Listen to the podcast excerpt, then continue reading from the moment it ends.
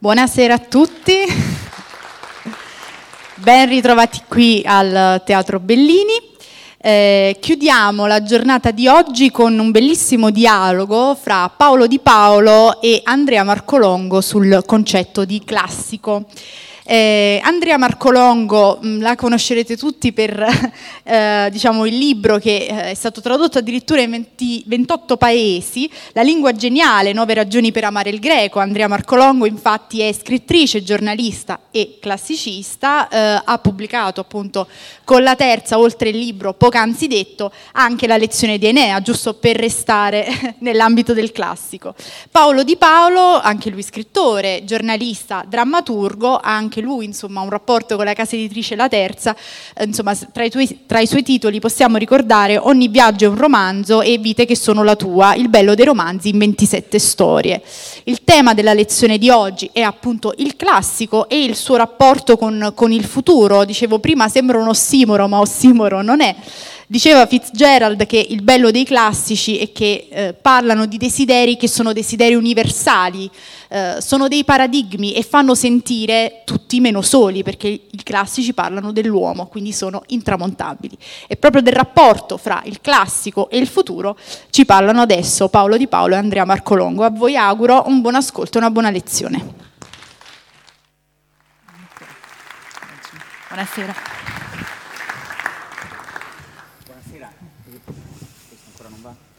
Buonasera. E grazie. Mi sentite? Sì. E grazie dell'invito, appunto come è stato detto un attimo fa, raccontiamo, proviamo a raccontare, mi verrebbe da dire le nostre domande, eh, le mie e di Andrea Marcolongo, sul,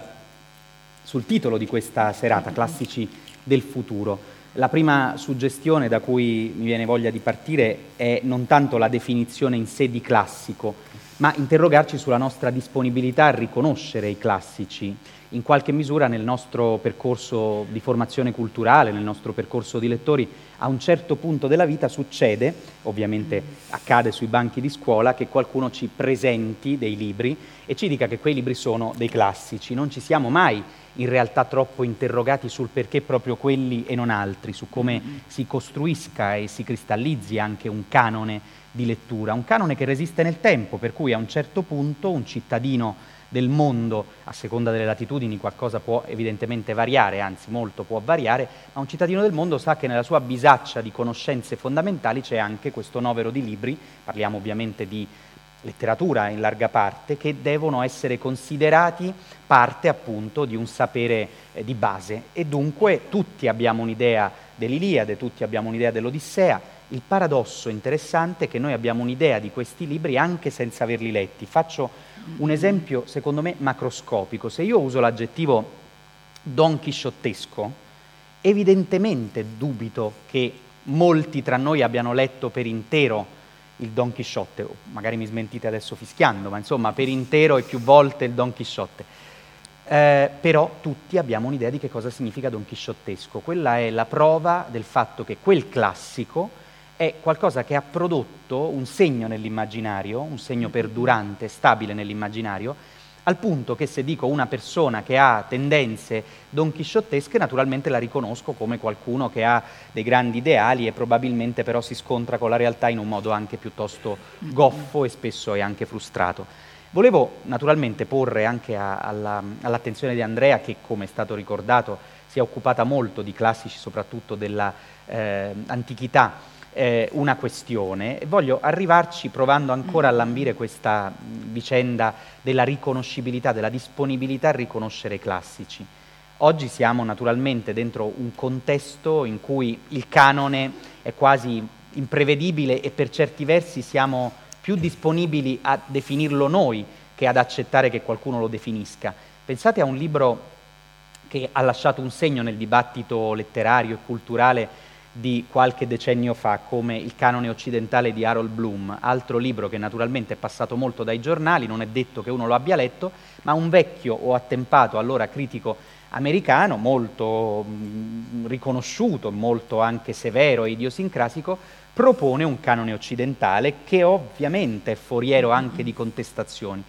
E tuttavia pone come inaggirabili, inscalfibili alcuni valori letterari che sono incarnati dalle opere di Omero, dalle opere di Virgilio, dalle opere di Shakespeare naturalmente, più si avvicina alla modernità, alla contemporaneità e più naturalmente il, il terreno frana sotto i suoi piedi e presta il fianco a delle obiezioni. Ma appunto chiedo anche a, a Andrea di dirmi la sua. Evidentemente il signor Bloom, che è scomparso da poco, tra l'altro lasciandoci un libro molto bello che se non vi è capitato di, di, recuperare, prendete, è l'ultimo libro che ha scritto dove sembra addirittura un po' ammorbidito rispetto alle posizioni di molti anni prima e dice in fondo sì, ho scritto il canone occidentale, ma poi ciò che conta nella vita anche di un singolo essere umano è ciò che ha voglia lui stesso di tornare a leggere, no? e ci dà una sorta di diario di riletture anche abbastanza malinconico e, e appassionante. Fatto è che quel signor Bloom a un certo punto dice questi sono valori stabili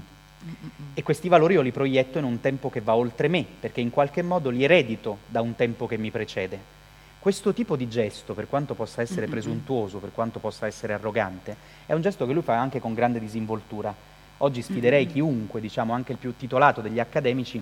a porsi come incarnatore, diciamo così, di valori stabili. Questi valori sono mutevoli, ci arriveremo anche rispetto al dibattito in Francia, in America, che cerca di riposizionare anche noi stessi cittadini del presente rispetto ai classici. Ma ecco, se tu dovessi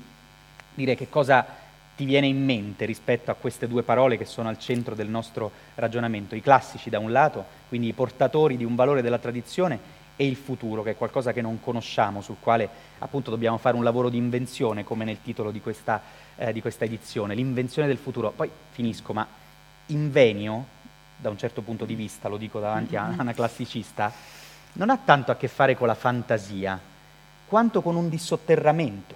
Cioè invenire è portare alla luce, tirare fuori, quindi mi verrebbe da dire che inventare il futuro non è tanto qualcosa di fantasioso, è qualcosa che ha a che fare con ciò che in qualche misura già è, di cui disponi, e poi la tua capacità di proiettarlo oltre te stesso, ma esiste già il futuro, in fondo appunto diceva qualcuno ha un cuore antico. Grazie, grazie, grazie Paolo, grazie a voi di essere qui stasera e, bah, per confrontarci insieme su, bah, su, su questo argomento. Mi piace moltissimo quello che hai appena detto Paolo. Uh, qualche anno fa avevo scritto bah, un libro sul greco antico in cui mi ricordo uh, uno dei primissimi capitoli parlava del, del, modo verbale in greco antico in cui scrivevo che effettivamente in greco antico esisteva sì il tempo futuro ma non il, eh, l'aspetto futuro delle cose, ovvero il futuro si costruiva grammaticalmente mm, sulla, mm, sul tempo verbale del presente, era un futuro volitivo, quindi proprio come questo atto di non creare uh, in qualche modo con, con la fantasia o sulla base di un impeto, ma era proprio di costruire. E quindi sì, il futuro si creava eh, sul presente con un aspetto volitivo, voglio che qualcosa accada e quindi mi do da fare oggi perché questo accada. Um, è curioso, poi ne parleremo dopo, come in soli 5-6 anni da quando appunto ho pubblicato uh, La lingua geniale, che peraltro, lo ricordo, l'avevo presentato proprio in questo teatro, una delle primissime presentazioni in cui io stessa non, ci, non credevo eh, assolutamente a quello che poi è accaduto, accaduto dopo. Um, già la percezione di classico che avevo io stessa scrivendo e che poi ho riconosciuto nei miei lettori è cambiata moltissimo e um, questo poi ve lo racconterò più tardi. Certo è che quando si scrive uh, di classico, io poi non sono nemmeno così classicista, sono una scrittrice con, non so se un cuore antico, ma gli occhi di sicuro, quelli sì, sono antichi. Ecco, mi è capitato che in quanto frequentatrice di Omero e dintorni, le domande del pubblico siano sempre state nei miei confronti come fossi un oracolo, come se sapessi anticipare il futuro, se fossi dei depositaria del sapere della pizza di Delfi, quindi domande, riusciremo a uscire dalla crisi, da questa pandemia, ma lei cosa ne pensa? Ma non ho grandi, grandi certezze. Mm, tornando a, al classico, io non ricordo la verità, sai Paolo, la prima volta in cui mi sono resa conto che avevo a che fare, che stavo leggendo un, un classico, perché uh, la mia io dico sempre, eh, prima di essere scrittrice sono stata una grande lettrice, da piccola in questa mia, eh, in quanto figlia unica, leggevo moltissimo, quindi i classici sono stati i miei, i miei compagni di infanzia, ma io non sapevo che quei libri fossero classici, non è che qualcuno è venuto a dirmi devi leggere questo e quell'altro prima di poter poi uh, passare ad altro o esercitare chissà quale libero diritto mh, mm, alla lettura.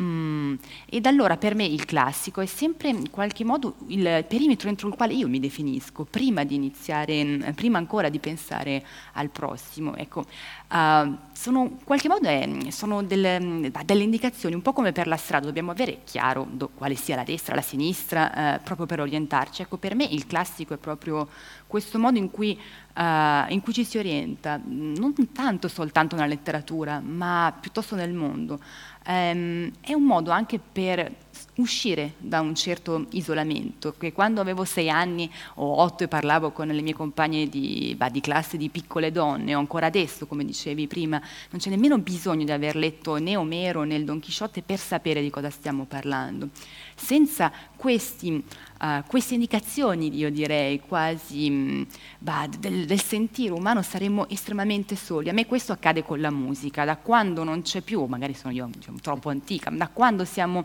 uh, tutti um, beh, fortunatamente più che padroni del nostro algoritmo, che sia Spotify o Apple Music, da allora per me è venuta meno la dimensione collettiva della musica. Se dovessi chiederti cosa hai ascoltato tu oggi pomeriggio sul treno, non ha niente a che vedere ciò che, uh, con ciò che ho ascoltato io venendo qui in aereo. E quindi mi sento sempre più sola in questo individualismo da um, magnifico, però per me angosciante, quasi in questo um, angosciante e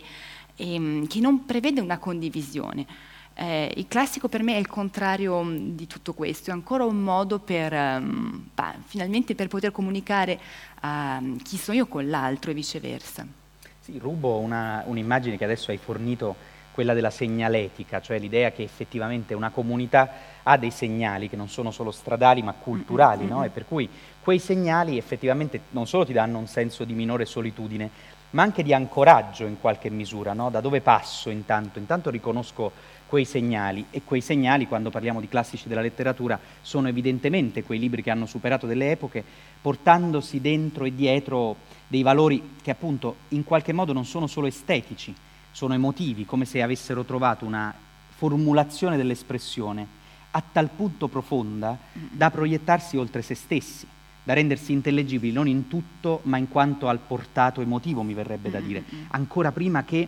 avere bisogno di note a piedi pagina, di lenti per chiarire, per guardare, per capire, eh, quei classici ci comunicano qualcosa di noi e ce la comunicano retroattivamente, ma anche appunto per un futuro possibile della specie. C'è un'espressione di uno scrittore contemporaneo, scomparso ormai da diversi anni, Giuseppe Pontigia, che ha, ha scelto come titolo di un suo libro sui classici I contemporanei del futuro, che è bellissima no, come espressione, perché effettivamente i classici, se tali restano, sono contemporanei di qualcuno che ancora non è nato. E questo a me affascina molto perché non è questione soltanto appunto di essere fedeli al rapporto con la tradizione, ma di pensare che deve ancora nascere qualcuno, i nostri cosiddetti nipoti, neanche i figli, che a un certo punto riconoscerà quella segnaletica, almeno parte di quella segnaletica, perché un altro processo interessante è che resistono alcuni di quei segnali, altri vengono imposti anche per ragioni didattiche, puramente didattiche, non da un punto di vista solo scolastico, ma comunitario in senso più largo. Mi ha sempre affascinato, ma non ho mai avuto il tempo e lo spazio per approfondirlo. Per esempio, la gestione non tanto del programma scolastico tout court, la storia dei programmi scolastici è una storia affascinante, avventurosa, ma per esempio al momento della fondazione di questo Stato unitario giovane che è l'Italia c'è una commissione che si occupa di stabilire quali sono i libri che devono rappresentare appunto i valori dei classici. Di quella commissione fa parte eh, gente appunto di un certo rilievo, naturalmente c'è la consulenza di Manzoni, c'è la consulenza di Carducci, ma la cosa interessante è che questi autori, diciamo così, de- definiscono appunto i parametri che dovrebbero essere quelli inaggirabili rispetto alla formazione eh, delle generazioni presenti e non solo. Molti dei libri che fanno parte delle prime antologie dello Stato unitario, circolanti nello Stato unitario, eh, molti dei libri sono libri per noi assolutamente lettera morta, opachi quanto mai altri e questo è affascinante proprio perché evidentemente in quel momento si riteneva che quei libri fossero essenziali, che quegli autori fossero essenziali ed erano autori anche della contemporaneità che si proiettavano in una dimensione di classico. Altri invece sono rimasti naturalmente e questo pensate a un caso eclatante di un libro che vuole rappresentarsi come classico nel presente come classico del futuro, Cuore di Edmondo De Amicis. È un libro la cui vicenda editoriale è affascinante, perché io immagino che molti storceranno il naso pensando alle quintalate di retorica che c'erano in quel libro. In realtà l'intenzione di De Amicis è proprio l'intenzione di chi si pone già come classico mentre scrive, dunque in qualche modo rappresentativo di valori che non sono già, questa è la cosa interessante, ma valori che devono essere rappresentati da chi sta crescendo in questo momento. È uscito un libro di Marcello Fois molto interessante, eh, che ha nel titolo la stessa parola di questa rassegna, l'invenzione degli italiani, dove ci porta cuore, ed è affascinante proprio questo, il fatto che De Amici sta molto chiaro, il fatto che il suo libro deve essere un classico, già un classico, che entra come tale e deve rappresentare valori di solidarietà sociale, di integrazione, addirittura vi ricorderete forse l'episodio di un ragazzo calabrese che entra nella classe di De Rossi, di eh, Garrone e di Franti. Bene, il maestro obbliga,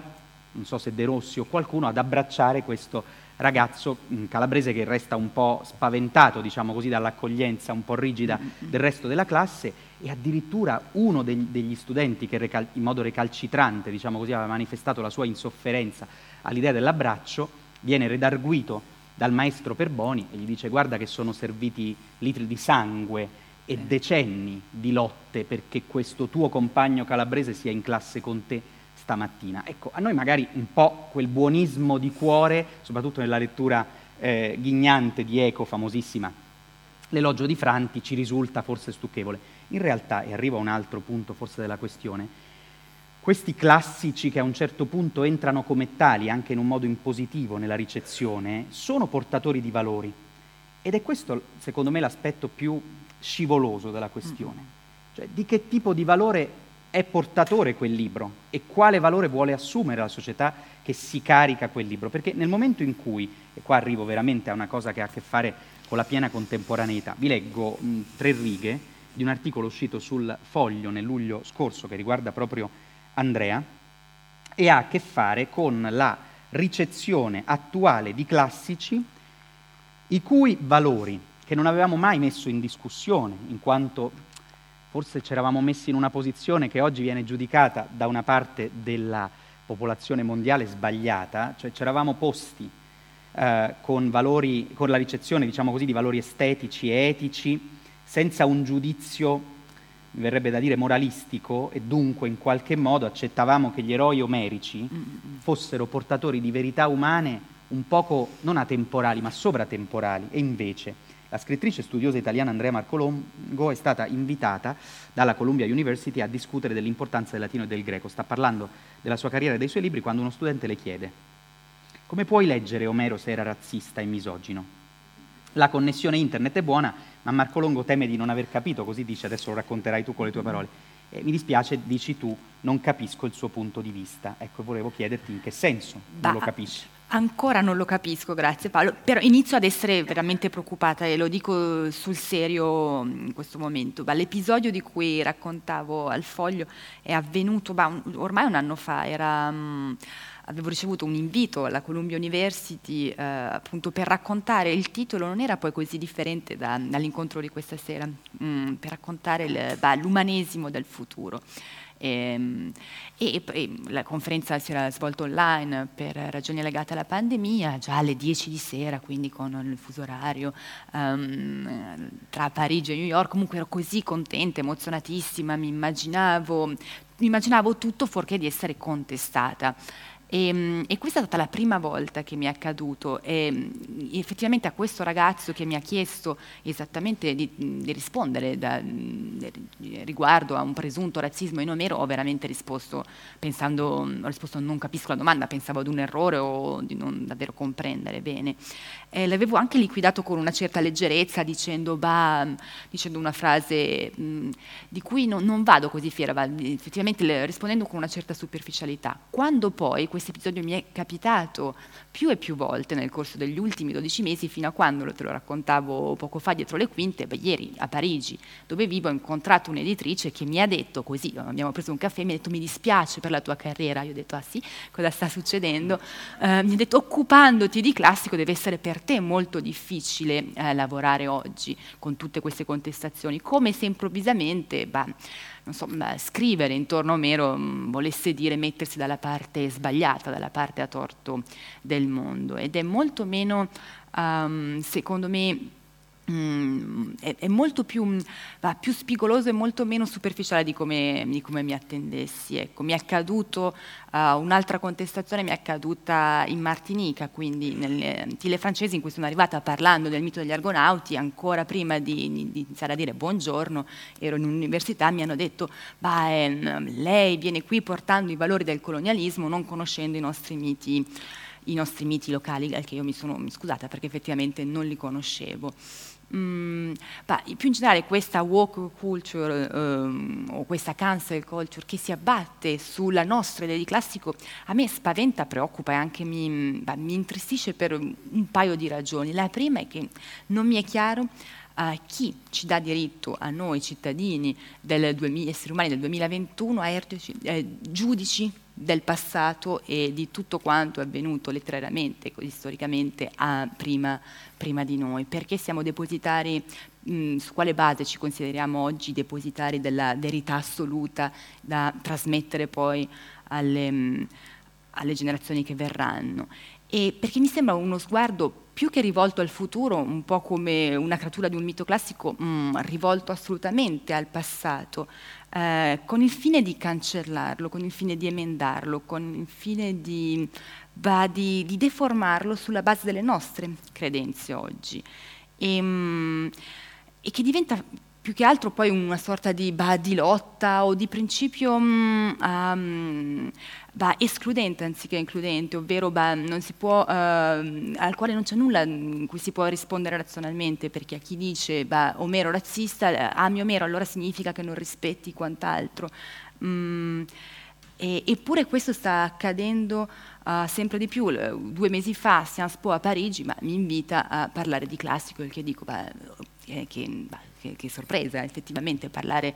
um, di classico, perché il fine di quella conferenza che mi hanno chiesto era spiegare perché il classico sia importante. Questo è qualcosa uh, a Parigi, quindi a pochi chilometri da noi, non negli Stati Uniti. Um, e questo mi ha fatto davvero pensare a davvero è necessario spiegare cosa, l'importanza di un canone, quantomeno di una trasmissione. Poco fa, quando parlavi di cuore, um, um, mi veniva veramente in mente questo, è uno dei concetti sul quale sto lavorando di più, l'idea di trasmettere qualcosa. Mm, Uh, se penso, ritornando indietro a Omero e alla trasmissione antica dei classici, era una trasmissione anche fisica, concreta dei testi, era necessario selezionarli perché non era possibile concretamente trasmettere ogni singola riga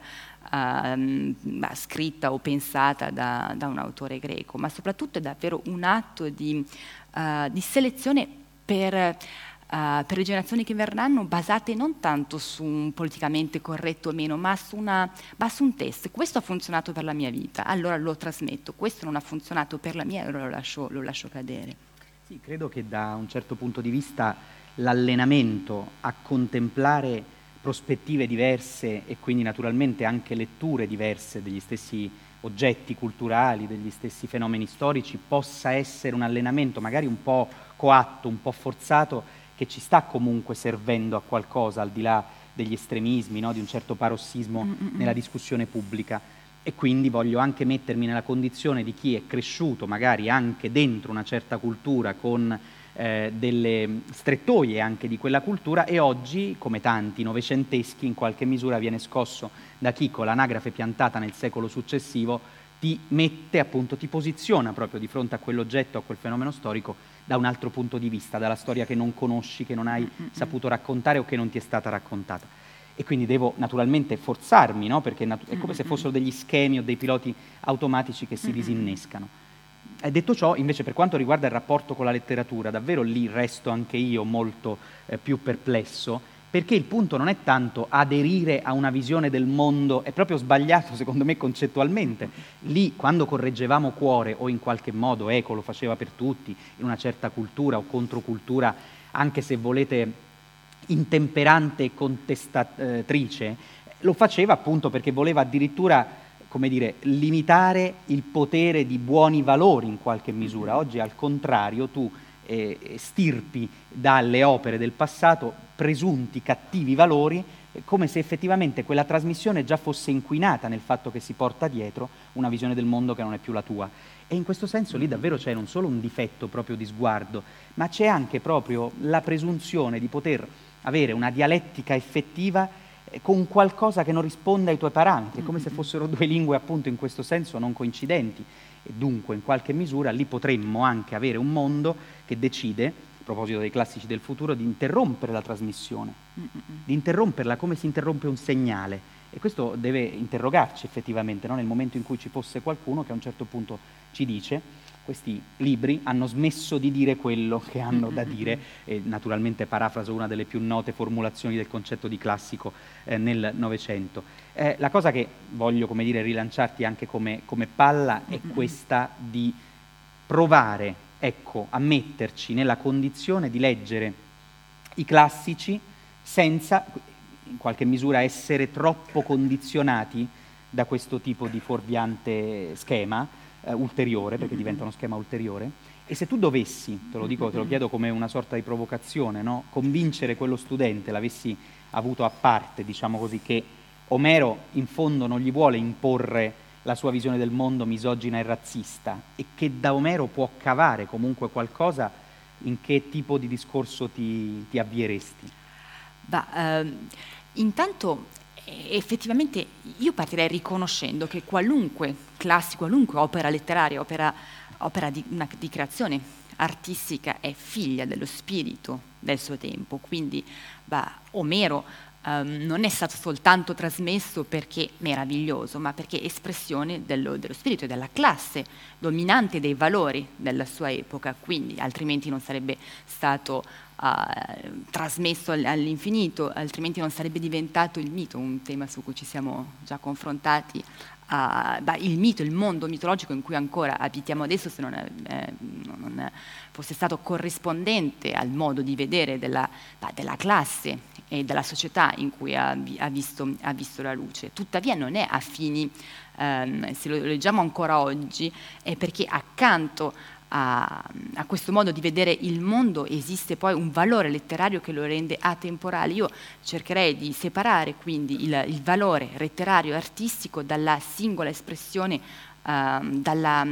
davvero dalla, dalla, dalla, piccolezza del momento storico in cui l'opera letteraria viene, viene creata, mm, perché effettivamente non leggiamo noi Omero per, um, come fosse un manuale per comprendere come, mm, non so, gestire concretamente le nostre città o come trattare il nemico, ma come gestire noi stessi in quanto, in quanto esseri umani. Mi sembra un po' ciò che um, molti secoli fa si faceva con la Bibbia, quindi la nostra interpretazione è eh, non è finalizzata appunto a fare di Omero lo statista del nostro, mm, del nostro presente, del nostro futuro, ma mh, mm, per orientarci in, in, tutto quel catalogo umano che, che racconta. Mm, dopodiché sarebbe interessante, questo ne parlavamo poco fa, eh, intanto comprendere mh, la, la, durata di questo futuro che, mh, di cui stiamo parlando stasera. Mm, ora, ritornando al, al, al, tema della storia a cui ho dedicato questo festival, io penso sempre a Tucidide, questa è una delle prime frasi che avevo imparato al liceo classico che ho frequentato, che la storia era ktema esaei, ovvero un'acquisizione per sempre. Quindi il futuro che si parava davanti agli autori greci classici era un futuro effettivamente smisurato, un futuro che mm, non si è ovviamente terminato nemmeno oggi, quindi che gli Odissea siano lette trasmesse da 2800 anni stupisce poco. Uh, oggi per un autore non sono così convinta, non so tu, ma io difficilmente mai mi metterei a, a, alla mia scrivania la mattina dicendo ora scrivo un libro che sia un'acquisizione per sempre per, per l'umanità il, il tempo e la, perce- la, percezione del futuro si è talmente ristretta che durare in libreria più di sei mesi sembra già un, un omerico risultato. E, e questo tuttavia eh, limita in qualche modo anche le ambizioni, mh, secondo me, letterarie eh, della creazione di qualcosa che possa essere effettivamente poi, poi trasmesso, come se fossimo tutti molto più focalizzati sul bisogno di raccontare il presente che qualcosa che, venga, mm, che sia destinato poi a, a raccontare o anticipare, anticipare un futuro. Del resto ora penso a Virgilio cui appunto ho dedicato il mio ultimo libro, ma Virgilio e la sua Enede sono effettivamente il bestseller, il classico mh, mm, eh, laico, quindi non cristiano più, più, longevo della letteratura, sono nei programmi scolastici di qualunque studente, prima di Roma, poi ah, del Medioevo fino ad arrivare a, europeo, fino ad arrivare a oggi, contro la volontà dello stesso autore. Virgilio sì aveva grandi ambizioni letterarie, ma evidentemente non, non si riteneva soddisfatto dell'Enede al punto da scrivere nel suo testamento agli amici bruciatela, non è andata così, da duemila anni stiamo trasmettendo um, un poema contro la volontà dello stesso autore di farne, di farne un classico. Quindi, bah, per ritornare al, al tema um, di, di, della walk uh, culture, di quello parlavamo, di cui parlavamo poco fa, io non credo poi che esista un'idea di classico bah, univoca e incomunicabile e in qualche modo dittatoriale. Per me è più che bah, legittimo e umano che culture differenti esprimano classici differenti. Eh, però è come per tornare all'inizio a quella metafora del, del, bah, del segnale, eh, piuttosto che um, interrompere la, la, comunicazione, per me è fondamentale allargare senza pretendere di giocare al gioco di chi ha la comunicazione di qualità migliore um, semplicemente per, uh, per, un parossismo, oserei dire, bah, bah sterile. Ma sì, intanto quel segnale effettivamente si è protratto nel tempo così a lungo che il fatto stesso che tu lo percepisci, anche se poi dovessi contestarlo, è già effettivamente imponente no? come dato. Eh, uno resta sempre piuttosto sconvolto a misurare il tempo che è passato da quando quel class- quello che abbiamo chiamato classico è stato composto, almeno per quanto riguarda una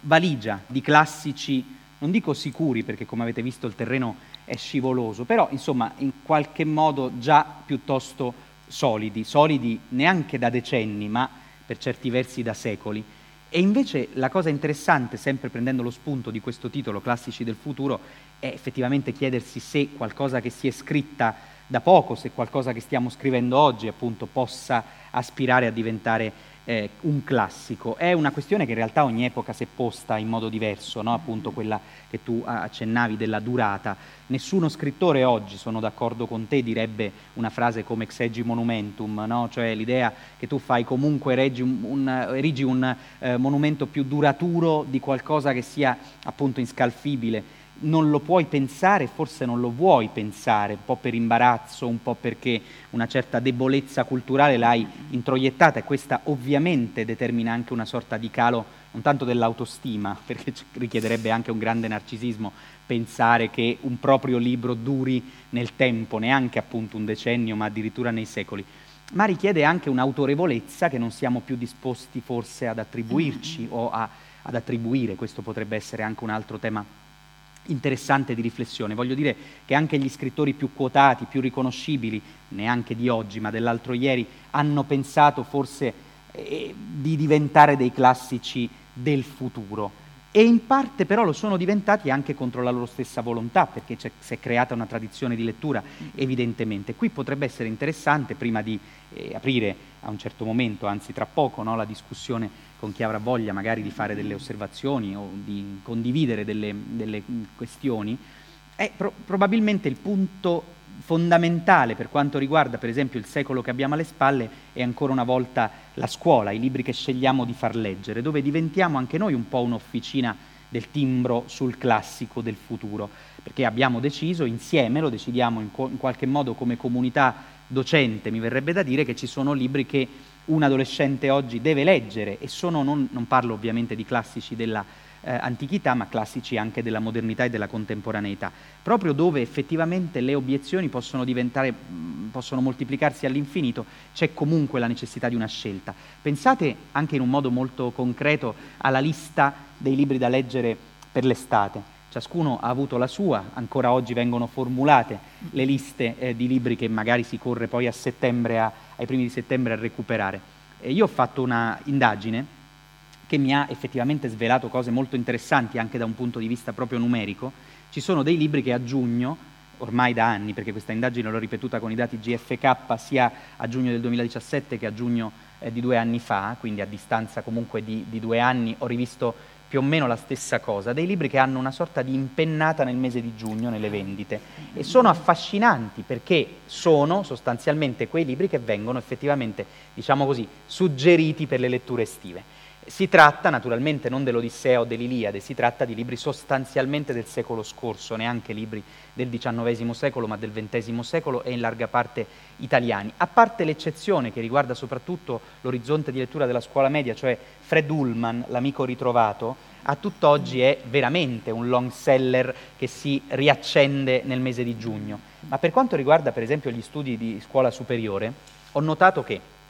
ci sono dei libri che a, a livello anche di diverse migliaia di copie che si spostano nel corso del mese di giugno e poi nel corso dell'estate, sono quelli più o meno da 40-50 anni. Sono Il barone rampante di Italo Calvino, sono Se questo è un uomo di eh, Primo Levi, un po' meno altri libri di Levi, ma c'è qualcos'altro, La chiave a stella,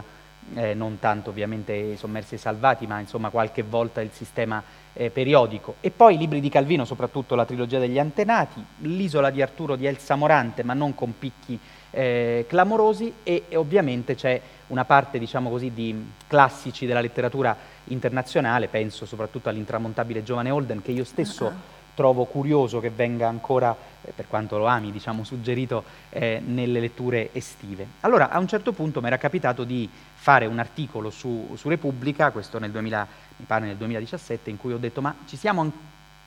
chiesti poi effettivamente se l'orizzonte di ricezione del destinatario è, eh, ha le carte in regola, mi verrebbe da dire, e anche la disponibilità a ricevere un libro come Il barone rampante o come Se questo è un uomo, il che non significava che mettessi in discussione il valore di quei libri ma effettivamente la capacità del destinatario, dell'orizzonte, di leggerli e di farli propri, anche naturalmente con quel margine di autonomia che richiede una lettura estiva. Ovviamente si è scatenata una polemica anche abbastanza feroce, qualcuno ovviamente mi ha detto ma come lei mette in discussione l'importanza di Calvino? No, dicevo, è un libro del 1957, siamo sicuri che sia ancora un libro trasparente? È una domanda naturalmente e questo richiede non tanto un ragionamento che potremmo fare oggi, ma un altro, se volete, un'altra lente che non è la stessa effettivamente che riguarda la Divina Commedia o qualcosa appunto come opere della classicità che si sono allontanate vertiginosamente da noi,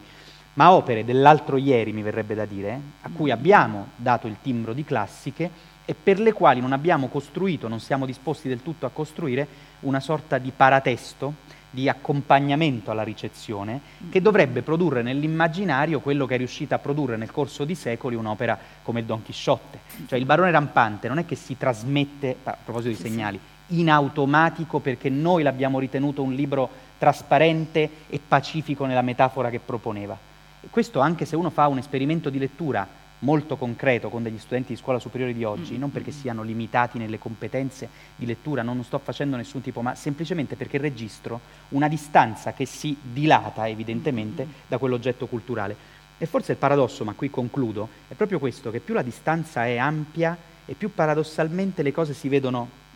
cognitore anche nella loro geometria abbastanza traducibile presso un pubblico larghissimo. Invece un libro del 1957 ancora non ha quel tempo di deposito che ti consente di stilizzare in fondo no? i valori estetici, etici, contenutistici che propone. Il barone rampante che fugge, che sale su un albero per rifiutare qualcosa, non è oggi agli occhi di un quattordicenne qualcosa di trasparente, non so se lo sia stato magari in altri momenti, ma senz'altro ha bisogno appunto di qualcosa che lo accompagni nella ricezione. E questo appunto aggiunge un altro elemento, no? per cui il fatto stesso che tu la produci quella piccola lista e la affidi a dei lettori contemporanei, in qualche modo è come se creassi una cassettina di classici accanto a una cassetta un po' più vasta in cui i classici non è detto che appunto siano letti, ma in realtà sono comunque introiettati come un dato di base, di cultura di base. Ecco, non so se su questo tu ti sei fatta qualche eh, domanda appunto proprio sull'uso del cosiddetto classico, del classico recente nella scuola. Bah, eh, non posso che essere d'accordo con te, effettivamente um, bah, uh, io per prima percepivo Calvino come molto distante da me, forse più distante bah, Calvino da, rispetto ad Omero quando, quando, ero alla scuola media oppure, uh, oppure poi, poi, al liceo. Mm Ma in un certo modo per me è un po' come dicevi, ovvero ci deve essere una certa distanza tra me e ciò che identifico classico, non so mh, mm, se è per sottrarlo, proprio per, la, per una sorta di, di, messa, di, messa, a fuoco che fa sì che tutto ciò che sia passeggero, che sia qualcosa accaduto bah, nella Firenze del 300 o a Troia, 800 secoli prima di Cristo, ciò che siano quei gesti passeggeri uh, bah, passino in secondo piano rispetto poi al, al valore umano di cui, di, di, cui sono, di cui, sono, portatori. Mm, poi uh, a me in generale tutte queste liste in qualche modo mi, bah, mi fanno mi fanno un po' tremare per il senso di responsabilità enorme, per ritornare alla trasmissione mm, che, mm, bah, che ci, di cui parlavamo poco fa, ma so, penso a, all'epoca, all'epoca antica, ai, ai, bibliotecari di Alessandria che so, hanno deciso per noi cosa finalmente leggendo. Oggi noi consideriamo un classico antico, Uh, chissà, una delle mie curiosità più grandi era chissà invece cosa non potremmo mai leggere. Ma, mh, ma, più in generale penso che comunque una scelta sia obbligatoria, sia un gesto, una presa di posizione coraggiosissima, soprattutto oggi in cui qualunque tipo di, bah, di scelta deve essere, uh, bah, si ha quasi, paura a, a, scegliere. Un principio uh, di economia che è alla base poi di qualunque trasmissione che sia bah, di una lingua o di un, di un sistema... Mh, culturale o letterario, quindi in realtà mh, mm, poi ecco, il classico non è, ecco, per ritornare allo studente, ma qual- alla lista uh, dei libri più contemporanei, non è là per essere venerato o per essere costretti a, appunto ad obbedire supinamente a, a, ciò di cui racconta, anzi secondo me spesso, soprattutto occupandomi di, antico, il classico esiste per essere contestato, perché se non si ha chiaro cosa contestare, allora si è davvero perduti anche in, una, bah, in un deserto di, di, valori che è impossibile poi bah, cambiare scegliere di, di, di, trasmettere oppure di lasciare cadere, se non sia chiaro co- di cosa stiamo davvero parlando. Sì, adesso aprirei, se sei d'accordo, no? sì. se c'è qualche, sì, sì, magari mettiamo un po' di luce in sala per vedere se c'è qualcuno che vuole più che fare domande a noi, magari condividere sue, eh, così, i suoi pensieri, le sue osservazioni. Eh, penso sempre che effettivamente poi lo sforzo non sia tanto quello di attualizzare, anche questo potrebbe essere mm. una deriva un po' pericolosa, perché è come una frase fatta, no? E dobbiamo attualizzare già. il classico, ma in realtà è proprio rilevare ciò che di attuale già è in esso mm-hmm. e questo richiede uno sforzo maieutico del docente, in qualche misura tutti quelli che hanno esperienza e penso che siano parecchi in questa, in questa sala eh, lo, lo sa, io una volta ho fatto un esperimento proprio pochissimo tempo fa con il giovane Holden, ma senza dire che era il giovane ah, ah. Holden, uh-huh. ho pescato delle cose che fanno parte dell'adolescenza, almeno diciamo così, dei contemporanei in senso largo, non guardando all'epoca singola, e le ho estratte come fossero dei bigliettini dal giovane Holden. Le ho sottoposte a una platea di scalmanatissimi eh, 15-16 anni, ai quali se avessi detto guardate oggi vi parlo di un libro che è uscito nel 1953, ma avrebbero già guardato come uno che... Invece gli ho detto ma vi tornano queste cose qui? Ed erano affascinanti nella, sua, nella loro, come dire, pura sequenza, cioè erano il momento in cui, dice Salinger, uno rischia di passare il tempo ad aspettare che qualcuno lo chiami per uscire, il contare i soldi che ti sono rimasti nel portafoglio con sgomento, e lì c'è stata proprio la ola, come a dire sì, effettivamente è capitato anche a me, la paura che rientrino i tuoi genitori nel momento in cui tu sei con una ragazza o con un ragazzo, eh, il fatto che ti fissi e ti incanti a guardare qualcosa che ti repelle ma continui a guardarlo, il vicino di banco che si schiaccia i brufoli, tutto questo sta in un libro del 1953, ma io l'ho detto solo a posteriori, sì. e lì mi pare abbia funzionato proprio da rivelazione, perché non era una spinta attualizzante, era la verifica della potenza dell'attuale all'interno di qualcosa che da un punto di vista della cronologia non lo è più qualcosa che comunque è alle mie spalle, ma che appunto porta una verità nel futuro, una verità che permane per certi versi, con un linguaggio che cambia, ma naturalmente nella sua sostanza resta quella. Forse questo anche potrebbe essere da un punto di vista concettuale qualcosa che ci aiuta, credo, soprattutto a maneggiare i libri del XX secolo, adesso che il XX secolo si è allontanato da noi, a portare a verifica questo presupposto, non a forzarne l'attualità, ma a verificarne, diciamo così, il nucleo di attualità, eh, il nucleo di attualità che contengono. E volevo appunto a, a, questo, a quest'ora diciamo, aprire, se volete, anche un margine di, di, di, di discussione, di, riflessione mano, e di contestazione eventualmente se, se c'è bisogno.